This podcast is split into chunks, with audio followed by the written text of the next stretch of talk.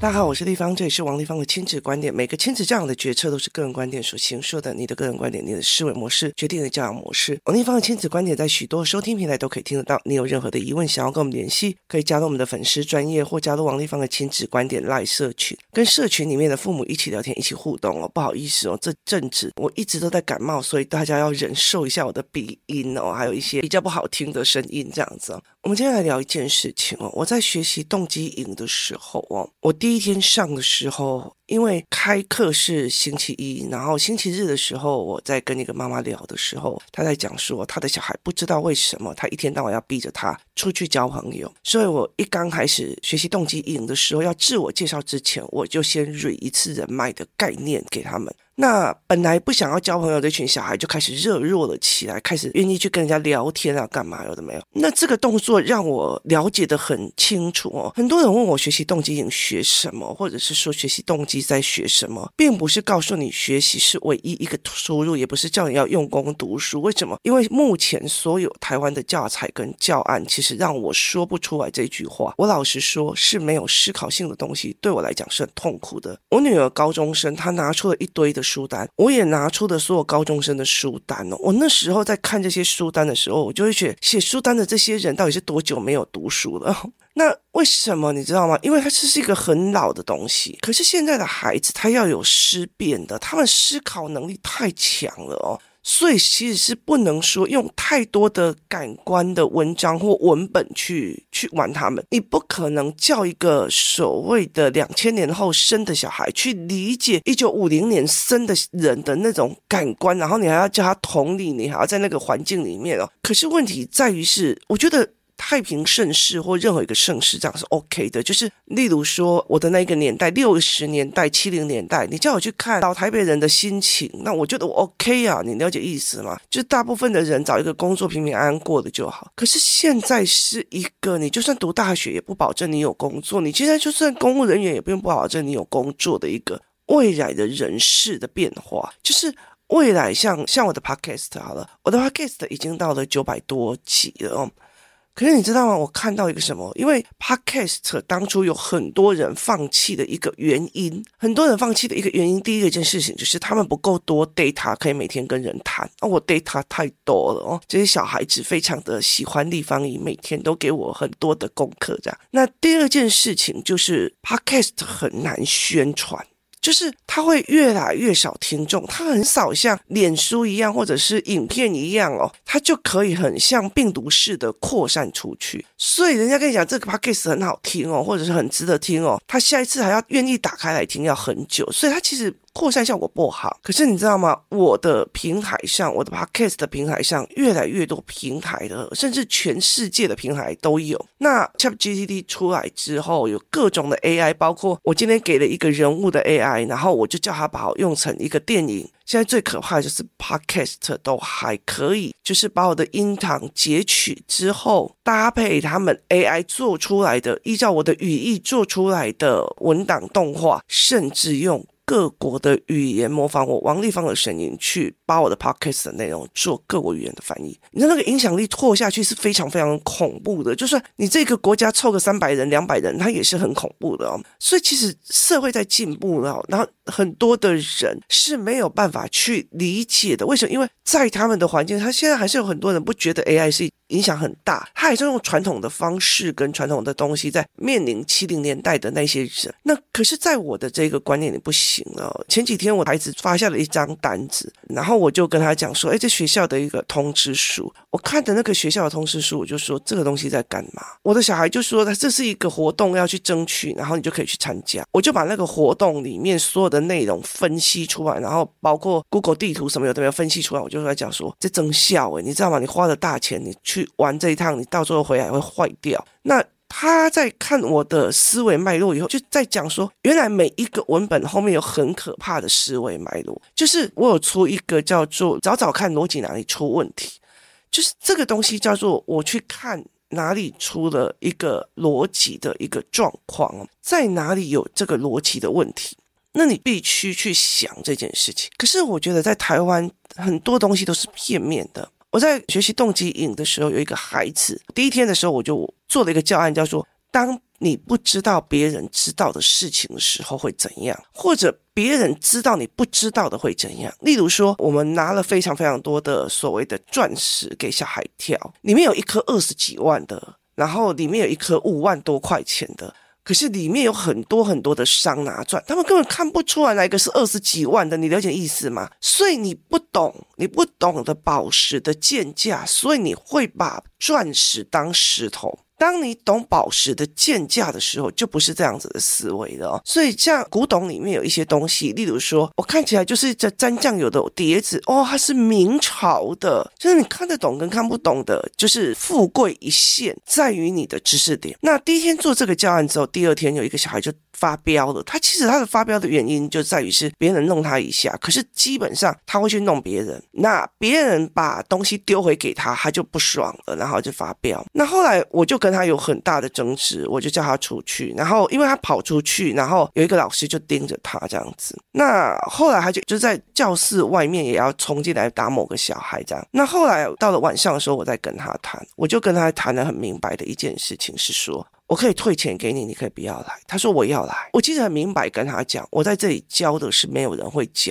的，没有学校会告诉你这件事情，没有人会告诉你这些事情。你很清楚，因为你上了一整天的课，你很清楚我在上了什么。我在上别人不会告诉小孩的事情，我在上别人不会引导小孩思维的事情。你很清楚，你不想要当那个不知道的人。他就问我说：“那你不能让别的老师一样同理我、安慰我吗？”我说：“做不到。”他说：“我没有。”看过像你这样的老师，我就说很高兴。你终于第一次认识了哦，这是什么意思呢？这是在我们学校里面有一个学校的系统，就是学校对于情绪在起伏的学生里面，是用安抚的，是用移转的，甚至是讨好的方式，让他，例如说，我只要说我肚子痛，我身体不舒服，就可以看阅读器、看手机。如果我今天今天说我脾气压起来，就有一个人单独去陪我走操场，这个教务主任、学务主任、辅导主任陪我去走操场去聊聊，我就可以不用去面对学校里面教室里面那些繁杂的事情，所以等于是我闹我老大，就是有吵的小孩有糖吃。那后来有一次，我就问他说：“你知道你这样子弄下去，你接下来会怎样吗？”因为在这些孩子的面前里面，我们所有的教育体制就告诉他说：“啊，因为他这就是情绪障碍啊，因为大家同理他，要不然就是要吃药要干嘛。”那后来我就理解了一件事情，我到第三天的时候，我就拨出了一个时间去画两条线。我说，在台湾，所有的父母会告诉你，你如果脾气糟，你以后会怎么样？哦，就是你如果脾气糟会怎么样？于是呢，我就画了两条线，我就画了两条线：国小、国中、高中、大学。所以意思就是说，你的国小如果没有把情绪管理处理好，那接下来你到了国中的时候，老师也会觉得，哎，我就是安抚你，陪你走走校园，安抚你，甚至来扶老师吃吃饭，干嘛都没有，然后就觉得要同理，要干嘛这样。其实我只要把你送出校园这件事情就没有，换下一个来。可是问题是，脾气这件事情、思维这件事情、处理事情这件事情，你还是没有嘛？所以你会更带着更大的脾气上去啊，所以有可能会走到两条路，然后他们就在。问哪两条路？他们以为只有一条路，就是你以后可能会杀人，然后就去关监狱呀。我说对，他以后因为控制不了脾气会杀人去当监狱。可是我说还有另一条路。他说什么路？我就跟他讲说：好，你如果一直没有办法处理掉这件事情，国中老师每一堂课，国小老师每一堂课就帮你叫去哪里安抚一下，安抚一下。可是他根本没有基础东西没有改变嘛。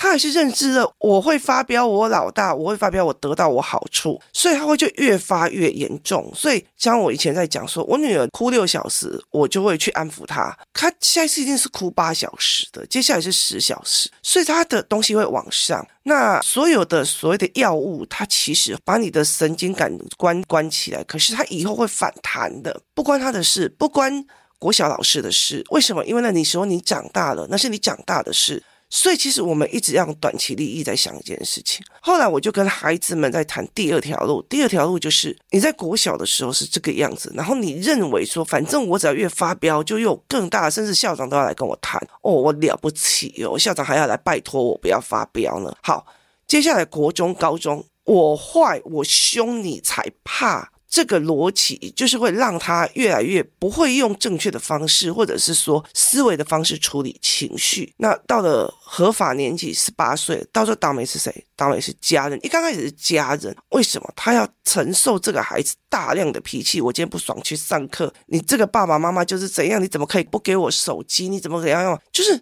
你所有的思维都没有变，但是你的情绪是越来越高昂。我说。如果这个人没有杀人，接下来要走哪一条路？那他们就不知道。我就觉得哇，原来你们不知道，不知道的意思就是说我们会安抚你，会干嘛？然后其实你国小端就处理国小端，他就把你送到国中，拍拍手，这个人终于走了。好，换国中端再处理，国中端处理三年，拍拍手，你走了。高中端哦。可是谁没有办法拍拍手？你走了，是你爸爸，是父母，就是这个人的父母哦，所以他完完全全没有办法哦。好，那这这时候你要有两个紧张，就是这个小孩的情绪障碍到最后到你身上。以前你说我的小孩也不过是小孩，他脾气不好，你们要同理他。当你去要求老师这件事情的时候，你让他觉得说他发飙他伟大，那接下来就是同理他。我当然觉得可以同理，但是你不能不处理。那后来呢？接下来他情绪越来越严，他开始伤害别人的时候。他如果开始伤害别人的时候，他会进入什么？他会进入精神科系统，就等于是把他做成一种暴力倾向、忧郁倾向或躁动倾向的人。那精神科系统里面，里面到最后，他只是你没有犯罪，可是因为精神系统你开始会伤人了，所以他会帮你带进去所谓的隔离房哦。那你如果看《绿色奇迹》里面，也是有隔离房，就是把它关进去一个全部都是海绵的一个地方。那小小的空间里面，他为的就是你不伤人，你也不伤自己，我就不让你死，我也不要让你出来伤害别人。所以整个小孩就听了个刚气，你听我意思吗？就是。对他们来讲，他们会觉得说：“我发飙了，我不爽啊！”就让你看到谁是老大啊，所以他们会觉得大不了要被关，大不了怎样，我进去监狱还可以怎样？我被关只是其中一个，可是没有办法理解是。儿童少年身心科之后到青少年身心科，身心科之后到最后是精神科，精神科之后是什么？没有人会去告诉孩子这一点。我觉得很多的父母他也会觉得，现在老师就说我的小脾气不好啊，所以我就是让他压抑下来就好了。啊你就要同理我的小孩啊，你干嘛惹我的孩子生气？你怎么可以惹我的孩子生气？哈，他没有。去想他的小孩要怎么过这一关，他想的是你怎么可以惹他生气？我也很害怕他生气啊。他没有办法理解说，在这整个社会运作里面，就算所有的老师都非常的同理他、安慰他、可怜他或安抚他。这真是你要的吗？因为他不会处理程序，他还认为只要我发飙了，我干嘛了？我老大，所以他会情绪越来越大，所以到高中端厌学的、不想去学校的、忧郁症的非常非常的多。可是他们不知道未来接下来是什么，所以。我就问他们说：“有人告诉你们，你们每次发飙之后，其实你们看到的是一片面的，就是国小老师来安慰你，国小辅导室请你去谈天，你会觉得说，反正我脾气大，我搞不好长大就会好，或我不一定会杀人，我不一定会进监狱，但是你不一定会杀人，你不一定会进监狱，不代表你并不一定会进精神科病房。那你没有进精神科病房，不代表跟你在一起的人不会发疯，因为要忍受你的脾气。所以你整个把自己，不管你这一个人。”到最后，谁嫁给他、娶到他都是倒霉的，因为他都是在于一个家庭内耗里面的一个精神状况，因为开始干譙，互相骂来骂去，互相责怪来责怪去，互相用什么这样子，所以他们。小孩就整个两，那我甚至觉得有很多的家长根本就不知道这件事情，他们根本就不知道说，我现在只是在国小啊，只是在很会闹脾气啊，我只是要有人同理他，对，同理没有处理，我只是压制了这一次，我只是要他吃了药以后这一次专心，那后来呢？后来的后果是八岁后面或后面的东西要怎么办？所以这整个概念就是这个样子在思维的。我后来就在陪孩子们在看这一块，我说。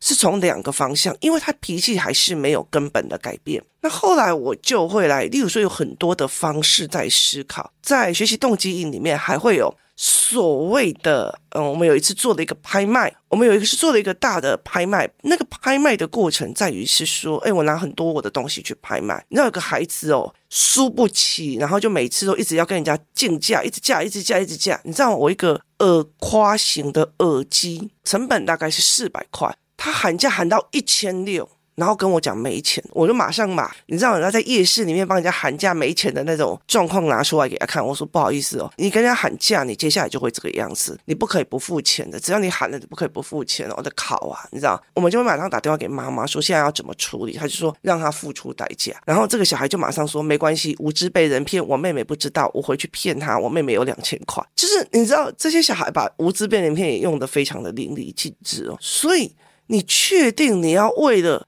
老师他动到我，老师他弄了我一支铅笔，而你到最后要情绪控管到拉到精神科病房去嘛，或者是拉到监狱那边去嘛？那有一个小孩，他其实为了铅笔呢，我弄到你干嘛？有的没有，就打来打去。哦，对，他们曾经为了抢橡皮筋，你知道吗？抢橡皮筋，然后他们在互相拉扯，拉扯到他们很有可能一弹出去，直接从眼球打过去，因为他要打了。我就说，所以为一条橡皮筋来挖一个眼睛给立方一。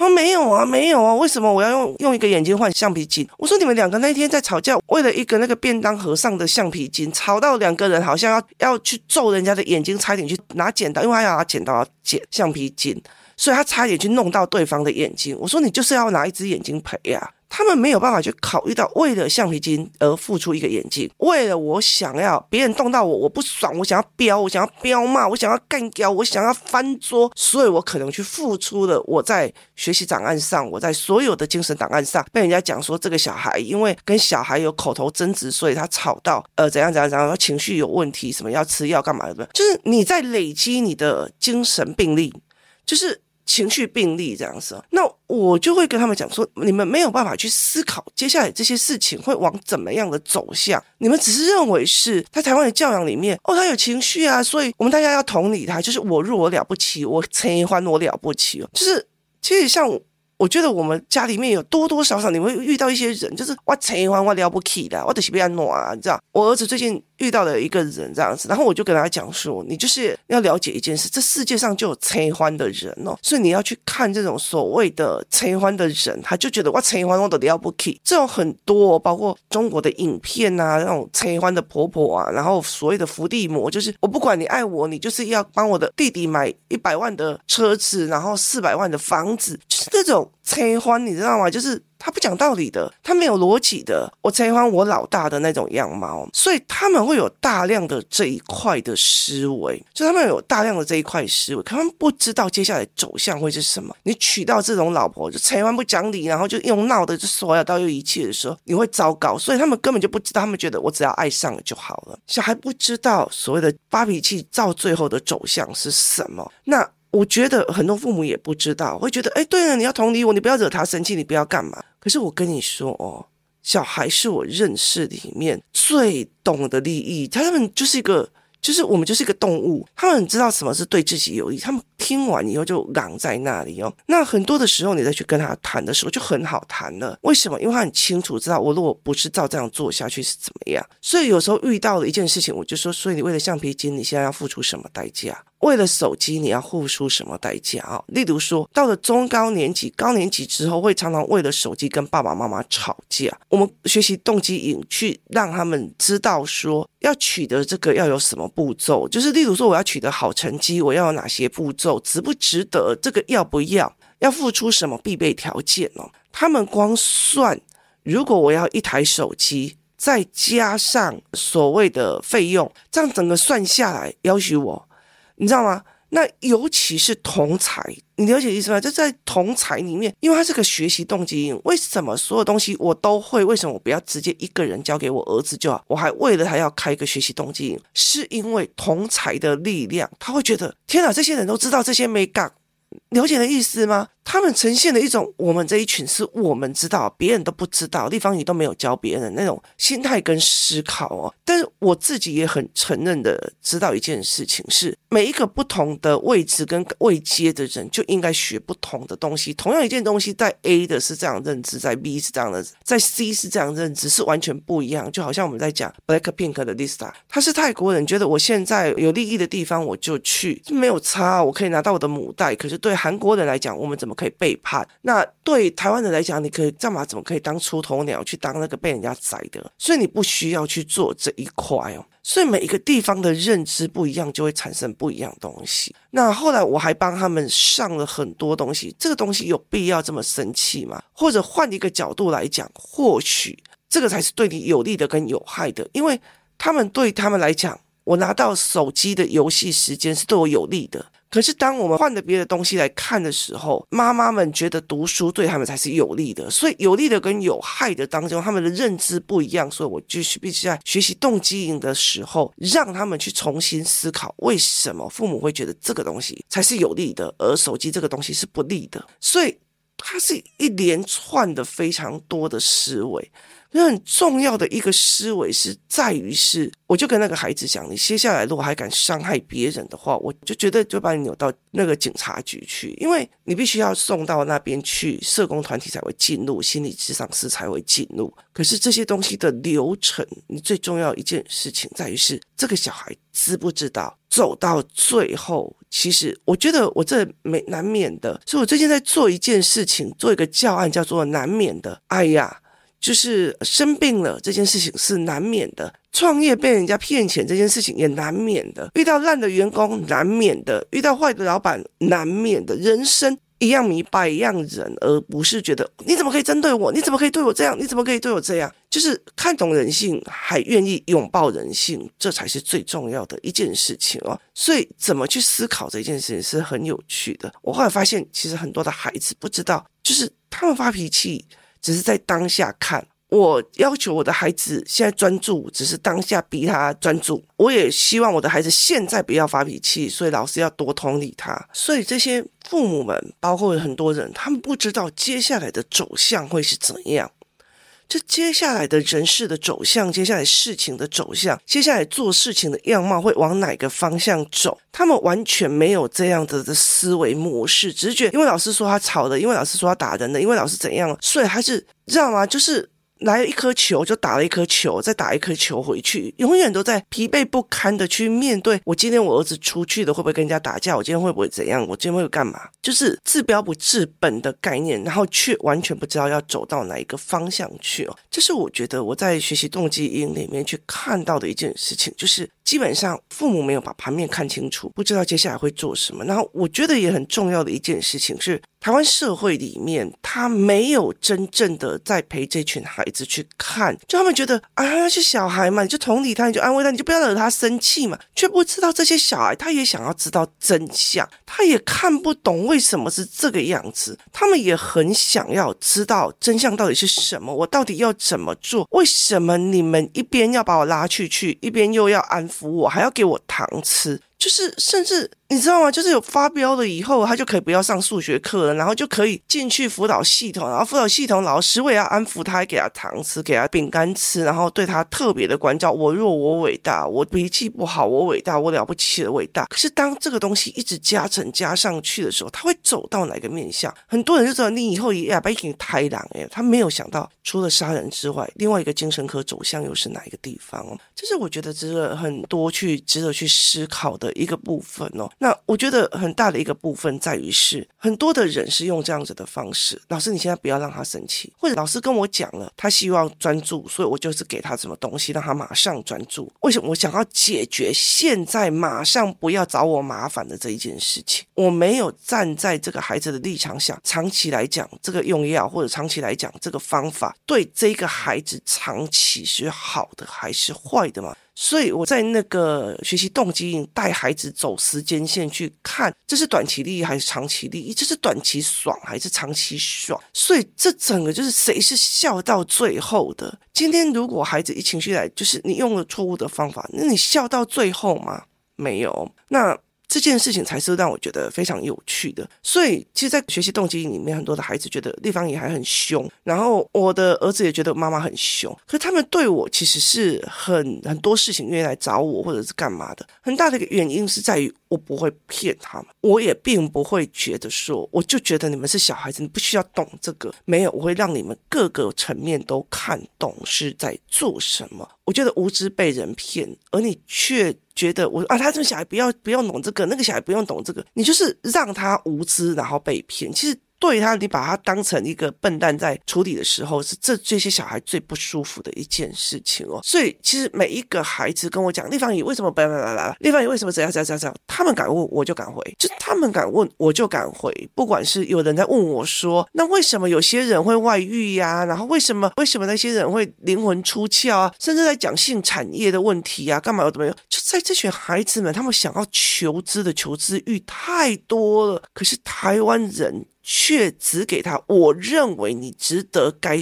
知识的东西，而并不是觉得说我要去满足你各个方式的求知欲，甚至你觉得啊，你是小孩，你怎么可以讲蹦内内的事情哦？是不要把他们当笨蛋，他们孩子们真的是比我们那个年代或比我更。了不起的，他们在这么多元的资讯底下，这么贫乏的人生里面去做一个这么多元的知识接收，他们一定想的比我们还要多，等于是用太小的马达承受太大的社会运转能力，所以你不能用以前那种小孩不需要知道的，他还不会遇到。不好意思，现在只要透过网络，什么都会遇到。今天谢谢大家收听，我们明天见。